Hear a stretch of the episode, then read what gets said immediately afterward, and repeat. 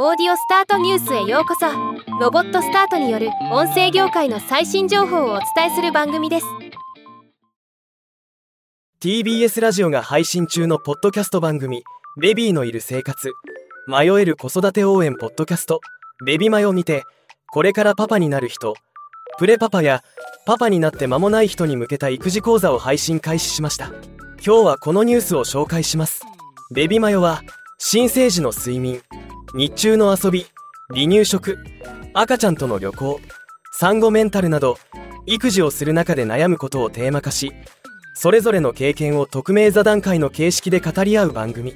この番組で課題として浮かび上がったのがパパとママの育児に関する情報格差問題だったそうです。育児を頑張るパパが同じような境遇の人たちと語り合う場がママよりも圧倒的に少ないということで、今回プレパパに向けた育児講座を企画したものです。パパ向け講座いち、産後ママの体調編、に、赤ちゃんの生活リズム・睡眠編、さん、母乳育児でパパができること編、よん、赤ちゃんのお世話って何編、ご、沐浴編。ゲストには上智大学総合人間科学部看護学科助教で助産師の光武智美さんと、同じく看護学科の助手で助産師の近藤千恵さんを迎えて展開するとのこと。育児で忙しい保護者がながら聞きできるポッドキャスト番組、素晴らしいですね。ではまた。